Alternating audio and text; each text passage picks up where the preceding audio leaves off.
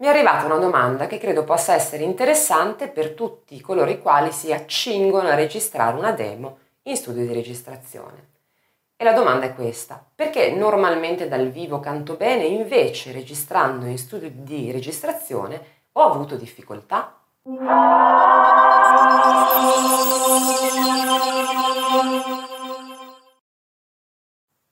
Allora, lo studio di registrazione è un'esperienza che un cantante alla fine prima o poi deve fare, ma che richiede un pochino di, eh, diciamo, adattamento, bisogna un po' ambientarsi. Per quale ragione? Perché lo studio di registrazione eh, ci eh, pone in una condizione, diciamo, acusticamente perfetta, cosa alla quale in genere si è poco abituati, nel senso che sia nella propria cabina canto, detta cabina canto, che poi non è necessariamente una cabina grossa come quella del telefono, può essere una sala anche molto grande, però insomma dedicata alla ripresa, diciamo, della voce, la registrazione della voce, ci si trova lì con un microfono normalmente professionale, quindi mh, di ottima qualità, con delle grandi cuffie eh, isolanti che quindi ci isolano moltissimo dall'esterno sulle orecchie e quindi un ascolto normalmente veramente perfetto della nostra voce, a volte troppo perfetto evidentemente, nel senso che non essendo abituati, eh, cosa facciamo? Noi tendiamo a cantare in studio nello stesso modo in cui cantiamo per esempio dal vivo durante un concerto. Per quanto situa- la condizione diciamo, acustica in un concerto sia ottima, difficilmente si ha, eh, si ha, la stessa condizione che sia in studio, a meno che appunto non si abbiano eh, a disposizione strutture pazzesche e, e, e, questo avviene ovviamente in genere per cantanti che sono a, a un livello professionale altissimo, ma per le persone normali, diciamo, difficilmente il livello di ascolto è, è così buono quando si canta dal vivo. Per cui si è abituati a sentire intanto la propria voce, la propria voce in rapporto alla musica in un certo modo e normalmente in studio invece si sente la propria voce con eccezionale chiarezza e nello stesso tempo anche la musica con eccezionale chiarezza. Quindi quello che è molto importante fare in studio di registrazione è bilanciare in maniera direi maniacale la voce rispetto alla base musicale. Un errore che si compie spesso, soprattutto le prime volte in studio, è quello di tenere la propria voce troppo alta. Perché? Per una ragione molto semplice. Intanto perché è una goduria per un cantante che è abituato a cantare in condizioni non eccezionali normalmente sentirsi bene e quindi è anche proprio piacevole, dà la sensazione che tutto venga con più facilità. Il problema però quando ci si sente troppo in studio di registrazione, ma questo vale poi in realtà anche dal vivo, è che si perde moltissimo il senso della musica, quindi si perde molto il riferimento armonico, quello che, fun- quello che succede sotto, insomma, non solo armonico ma anche ritmico, per cui eh, si tende in genere quando eh, la propria voce è sbilanciata in eccesso rispetto alla base musicale, intanto ad essere calanti, cioè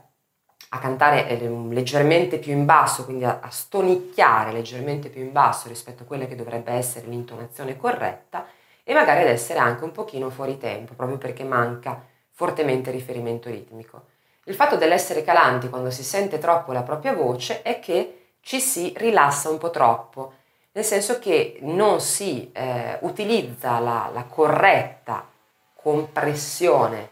eh, utilizzo un termine azzardato, eh, non, è, non è proprio esatto, però non si utilizza la stessa compressione o altro termine azzardato, la stessa tensione per cantare che si utilizzerebbe normalmente, che si utilizza normalmente, per cui essendo troppo rilassati non si va a prestare particolare attenzione proprio all'intonazione perché non ci, non ci si rende conto appunto del fatto che si è a volte calanti in studio, quindi bisogna piuttosto pensare di tenere la voce leggermente più indietro, quindi più bassa rispetto alla base, sempre naturalmente sentendosi bene, però evitando di tenere il volume della, della propria voce troppo alto.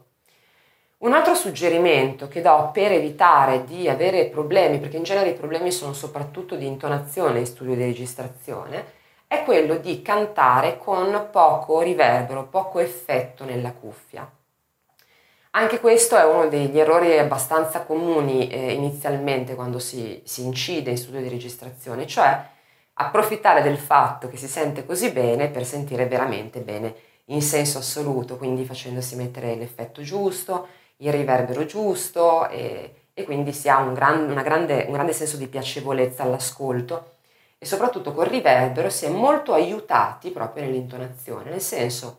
che il riverbero camuffa in qualche modo le sbavature, le imperfezioni. Per cui cosa succede? Capita che si è in, sta- in sala di registrazione, si registra un brano e in cuffia si ha la voce quindi effettata con il riverbero, per esempio, quando si torna a riascoltare quella stessa frase che abbiamo cantato, però senza il riverbero, perché ovviamente in fase di incisione non viene registrata con l'effetto, viene registrata cruda la voce, senza effettistica, beh, quando si riascolta cruda c'è sempre qualcosa che non va, c'è sempre qualche piccola sbavatura, o molto frequentemente, insomma non è eh, sempre così, però molto frequentemente c'è qualche sbavatura, c'è qualche piccolo problema di intonazione. Questo proprio perché il riverbero ci aiuta molto nel canto, ma camuffa anche le imprecisioni. Quindi il mio consiglio è cercare di cantare, non dico con la voce completamente asciutta, quindi senza nessun tipo di effetto, ma non esagerare. Uno zic, quel pochino che basta per rendere la voce armoniosa ma non eccessivamente effettata. Altro consiglio per mantenere un'intonazione eh, corretta, giusta durante la registrazione e studio di registrazione è quella di non tenere entrambe le cuffie sulle orecchie, bensì di scoprire uno delle, del, del, uno delle orecchie. Per quale ragione? Perché quando si è eh, in studio con questi ascolti così puliti, così netti, così nitidi, si perde un po' il senso e il contatto con la propria voce. Se si è abituati a cantare a casa senza un'amplificazione, senza cantare appunto con le cuffie in testa, l'ascolto è veramente molto, molto diverso, molto migliore ovviamente in studio di registrazione